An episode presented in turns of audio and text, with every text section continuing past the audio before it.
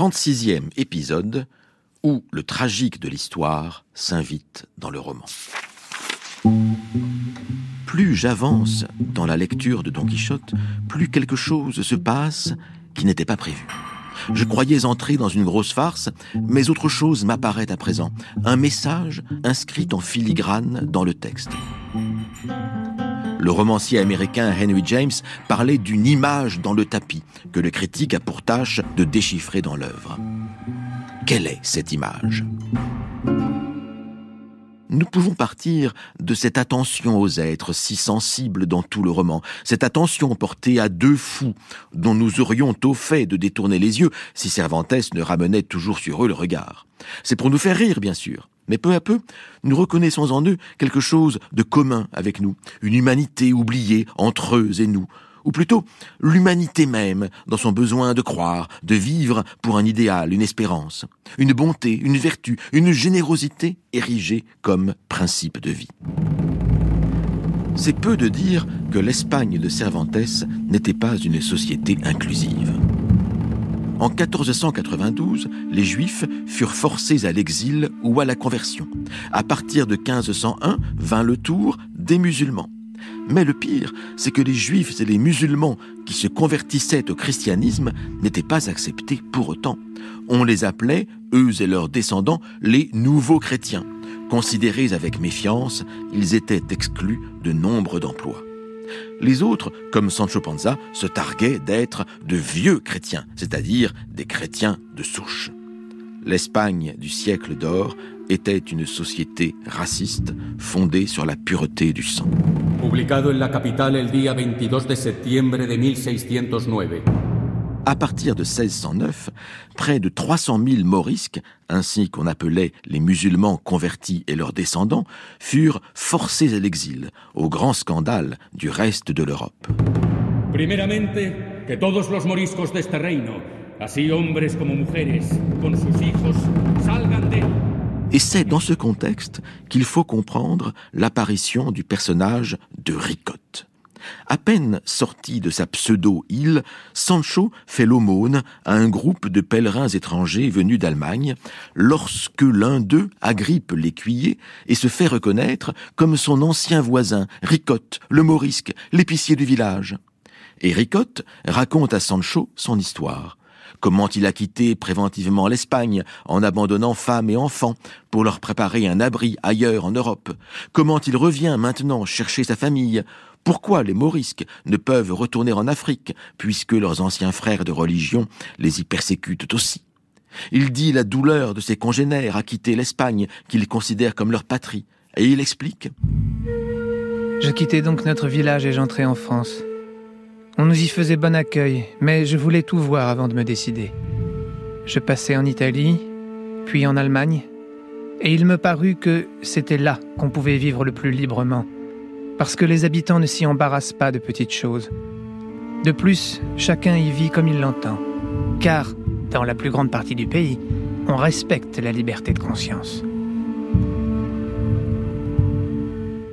Dans cet éloge de la liberté de conscience, comment ne pas voir une critique à peine voilée de la société espagnole?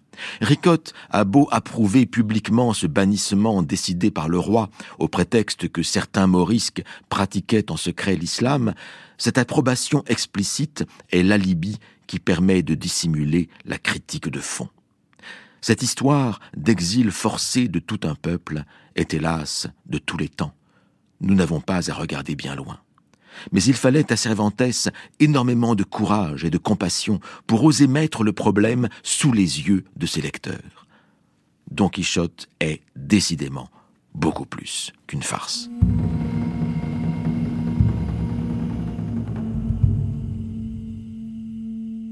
Trente-septième épisode où Don Quichotte rencontre ses lecteurs. Aujourd'hui, les auteurs vont sans difficulté au contact de leur public. Il est plus rare, en revanche, qu'un héros de roman rencontre ses lecteurs et discute avec eux des mérites du livre dont il a été l'objet. Ce procédé, nommé métalepse, consiste pour le personnage à sortir du récit pour aller dans la réalité.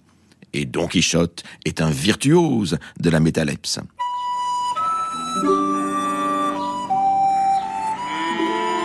Alors qu'il vient de quitter le château du Cal, il tombe sur deux jeunes filles déguisées en bergères. Elles jouent à un jeu de rôle, à recréer avec un groupe d'amis une Arcadie fictive, sorte de paradis campagnard, inspiré des églogues pastorales et des aventures de bergers qui sont alors en vogue. En somme, elles font, comme bergères, ce que Don Quichotte fait comme chevalier. Elles transposent dans la réalité ce qu'elles ont lu dans les livres. Ce sont, pour ainsi dire, les premières cosplayeuses de l'histoire. Don Quichotte se présente et se nomme.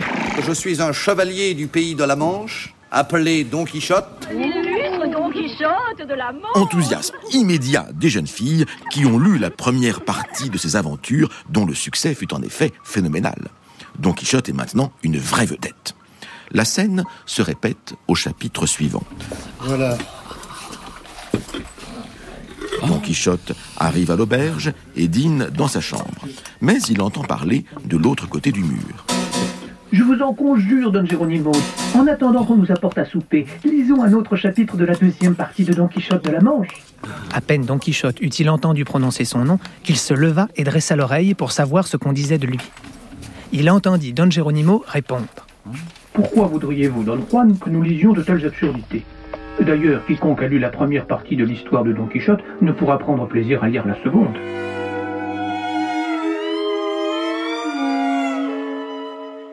Ah, c'est que ces deux gentilshommes ne lisent pas la véritable seconde partie de l'histoire, celle que nous lisons nous-mêmes, mais la seconde partie apocryphe, celle qui a été signée par Avellaneda et publiée un an plus tôt, en 1614. Don Quichotte a tôt fait d'intervenir dans leur discussion. Il jette un coup d'œil sur le livre d'Avellaneda et le trouve truffé d'erreurs. Hmm, L'auteur s'écarte de la vérité sur un des points les plus importants de cette histoire. Il dit que la femme de Sancho Panza, mon écuyer, s'appelle Marie Gutiérrez, alors que son nom est Thérèse Panza. S'il se trompe sur ce détail capital, il est à craindre qu'il ne commette d'autres erreurs dans la suite de son livre. Et il se permet d'écrire notre histoire, s'écria Sancho. On peut dire qu'il sait de quoi il parle pour appeler ma femme Marie Gutiérrez.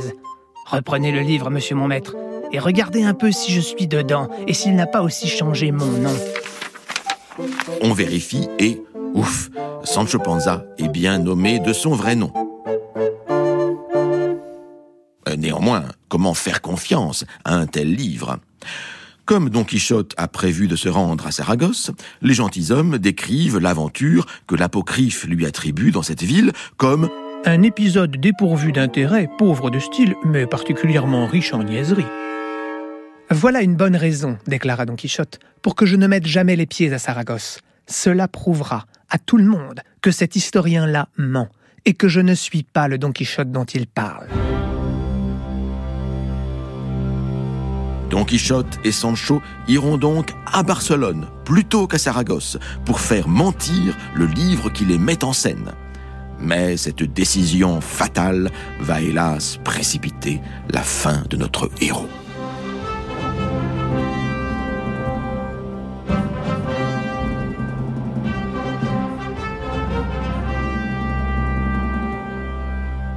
France Inter, un été avec Don Quichotte. 38e épisode où Don Quichotte commence un nouveau roman. Comme les chats, Don Quichotte dispose de plusieurs vies. Jamais vraiment battu, il est toujours prêt à repartir pour de nouvelles aventures. Et combien de Don Quichotte différents dans l'œuvre même de Cervantes déjà le Don Quichotte de la première partie surprend tout le monde par sa folie. Ses amis veulent contrecarrer ses plans Nous suivrons ses traces, nous le retrouverons, et le ramener à la raison. nous imaginerons bien quelques ruses pour le ramener. En vain. L'inverse, le Don Quichotte de la seconde partie est stupéfiant de sagesse et de profondeur, mais tous autour de lui veulent entretenir sa folie, soit pour leur propre divertissement, c'est le cas du duc et de la duchesse, dont l'égoïsme n'a d'égal que la cruauté, soit pour le pousser dans ses retranchements et le contraindre à l'abandon. Guérir le fou en allant dans le sens de sa folie. C'est cette dernière option qui va réussir, et voici comment. Un matin que Don Quichotte se promène sur la plage de Barcelone, il voit venir à lui un chevalier en armure, portant un écu orné d'une lune resplendissante. Le chevalier à la blanche lune, car tel est son nom, défie au combat notre héros en exigeant, si ce dernier est vaincu, qu'il retourne chez lui et ne touche plus à l'épée une année durant. Don Quichotte accepte le duel, il est vaincu par la faute de son vieux cheval Rocinante et le voici qui rentre au village en compagnie de Sancho, la mort dans l'âme, mais fidèle à son serment. Ce qu'il ignore, c'est que sous l'armure du chevalier à la blanche lune se cache en réalité son voisin, l'astucieux étudiant Samson Carrasco, qui n'a trouvé que ce stratagème pour mettre fin au délire de l'ingénieux Hidalgo. Don Quichotte a-t-il épuisé pour autant toutes les ressources de son imagination? Nullement.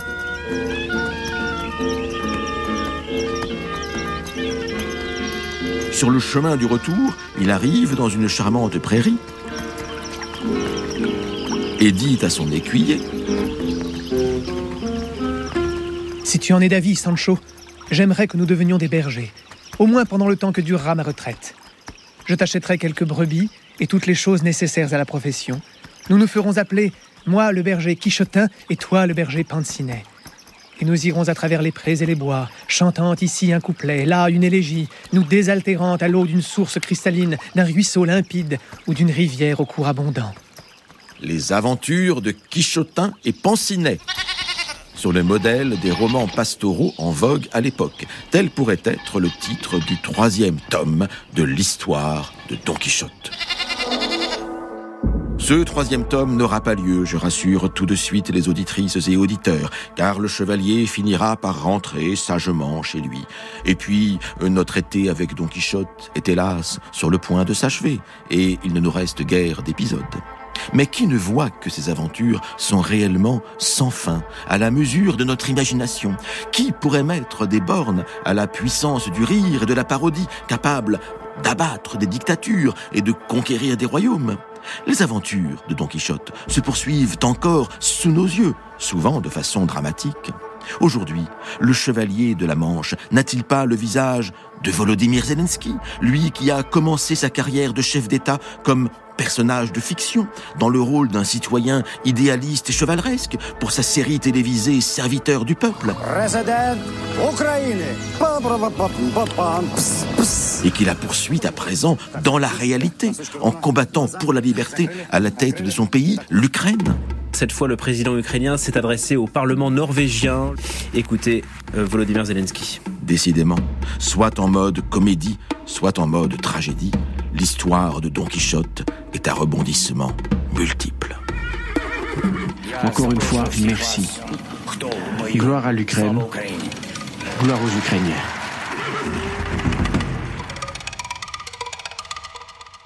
Un été avec Don Quichotte proposé par William Marx. Réalisation Audrey Ripouille. 39e épisode où Sancho explore les mystères du langage. Retrouvons Don Quichotte et son écuyer rêvant à la vie qu'il pourrait mener en simple berger. Sancho imagine que sa fille, Sanchica, leur apporterait le repas au champ. Mais gare, elle est bien jolie, et les bergers ne sont pas tous des petits saints. On dit bien que tel est pris qu'il croyait prendre, et moi, je ne voudrais pas qu'il lui arrive des ennuis. Parce que des amours et des désirs malhonnêtes, on en voit autant à la campagne qu'à la ville. Dans les chaumières des bergers que dans les palais des rois. Et c'est l'occasion qui fait de larron. Et tant va la cruche à l'eau qu'à la fin elle se brise, et aide-toi le ciel t'aidera. Assez de proverbes, Sancho. Un seul aurait suffi à expliquer ta pensée. Je t'ai maintes fois conseillé de ne pas en être aussi prodigue et de ne les employer qu'à bon escient. Mais je vois que c'est prêcher dans le désert, car avec toi, ce qui entre par une oreille sort par une autre. Et moi, je vois que vous faites exactement comme la poêle qui dit au chaudron Ôte-toi de là, tu es plus noir que du charbon. Vous me reprenez parce que j'emploie des proverbes, et vous, vous les débitez par paire. Énième reprise d'une dispute qui court à travers la seconde partie du roman. En quelques circonstances que ce soit, Sancho réussit toujours à orner son discours d'une enfilade de proverbes plus ou moins adaptés qui ont le double don de divertir le lecteur et de ripiler Don Quichotte.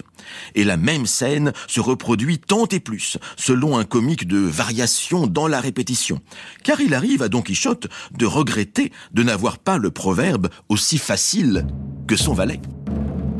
Maudit sois-tu, Sancho. Et que cent mille diables t'emportent, toi et tes proverbes. Voilà une heure que tu es là à me les débiter, sachant qu'ils me mettent à la torture.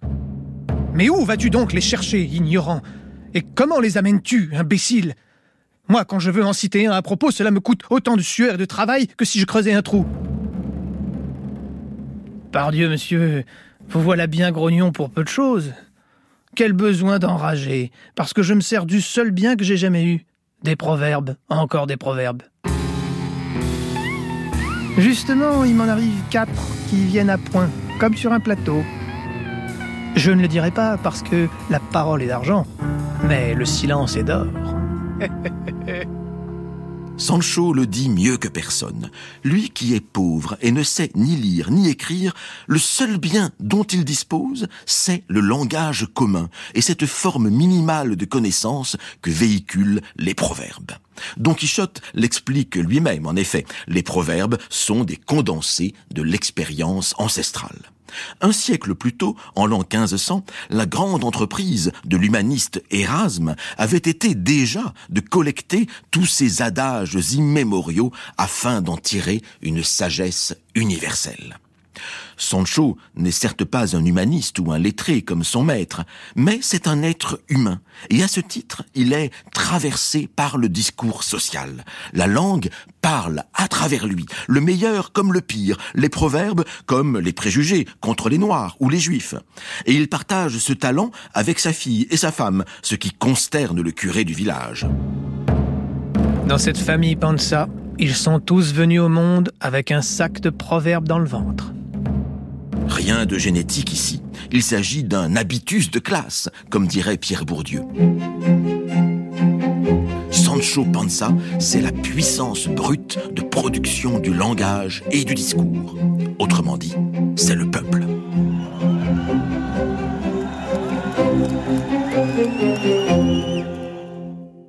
Quarantième épisode où Don Quichotte finit par ne pas mourir.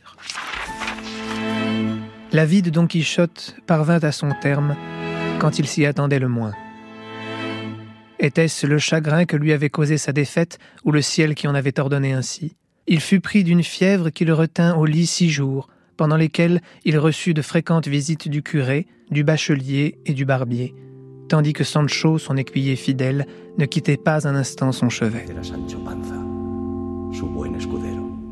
Ainsi commence l'ultime chapitre du roman, celui où Don Quichotte finit par mourir, mais pas sur le champ de bataille. De quoi meurt-il alors? De dépression, dirions-nous aujourd'hui, car il a retrouvé la raison, il est parvenu à la désillusion, au desengaño, comme disent les Espagnols. Il sait désormais que les romans de chevalerie ne sont qu'absurdités et mensonges, et, n'ayant plus d'idéal, il n'a plus de raison de vivre. Mais il meurt aussi de la volonté de Cervantes de ne pas laisser le personnage survivre à l'auteur. En 1615, quand paraît la seconde partie du roman, Cervantes a 67 ans. Il mourra un an plus tard et il ne veut pas qu'un nouvel imposteur publie après lui une suite des aventures de l'Hidalgo comme l'avait fait le mystérieux Avellaneda. Bref, le vrai coupable de la mort de Don Quichotte, c'est l'auteur. Les derniers mots du héros sont pour Sancho. Pardonne-moi, mon ami, si je t'ai donné l'occasion de paraître aussi fou que moi, en te faisant tomber dans l'erreur où j'étais moi-même, de croire qu'il y a eu et qu'il y a toujours des chevaliers errants dans le monde. Hélas, ne mourrez pas, monsieur.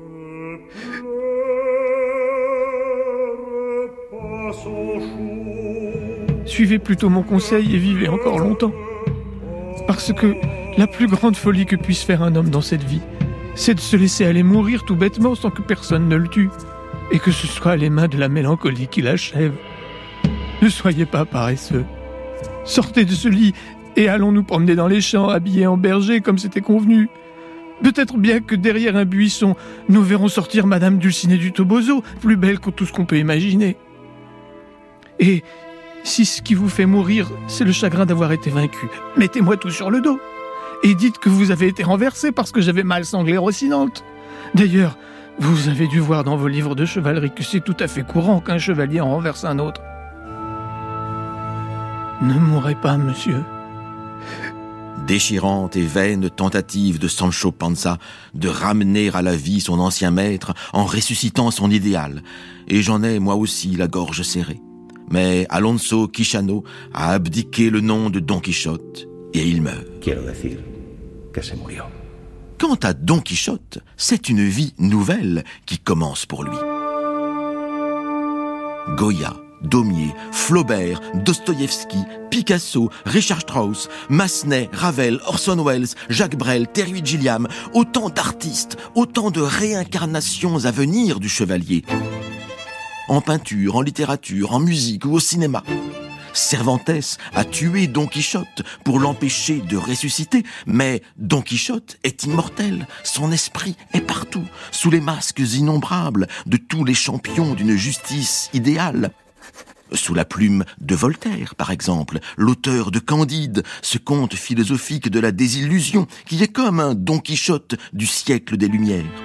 Voltaire écrivit un jour Je suis devenu une espèce de Don Quichotte et de redresseur de tort mais j'ai bien peur de ne pas mieux réussir que lui. Quand le monde s'écroule autour de vous, quand il n'y a plus de transcendance à laquelle vous raccrochez, Don Quichotte peut encore inspirer tous ceux qui veulent faire de la littérature et de la fiction le point fixe de leur existence et transformer leur échec en une victoire idéale et imaginaire sur le réel.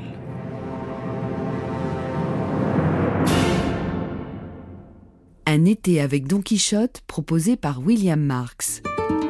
Lecture d'Océane Mosas, Annika Varian et Grégoire le Prince Ringuet. Attaché de production, Claire Tesser. Réalisation, Audrey Ripouille. Retrouvez toute la série sur franceinter.fr et sur l'application Radio France. Música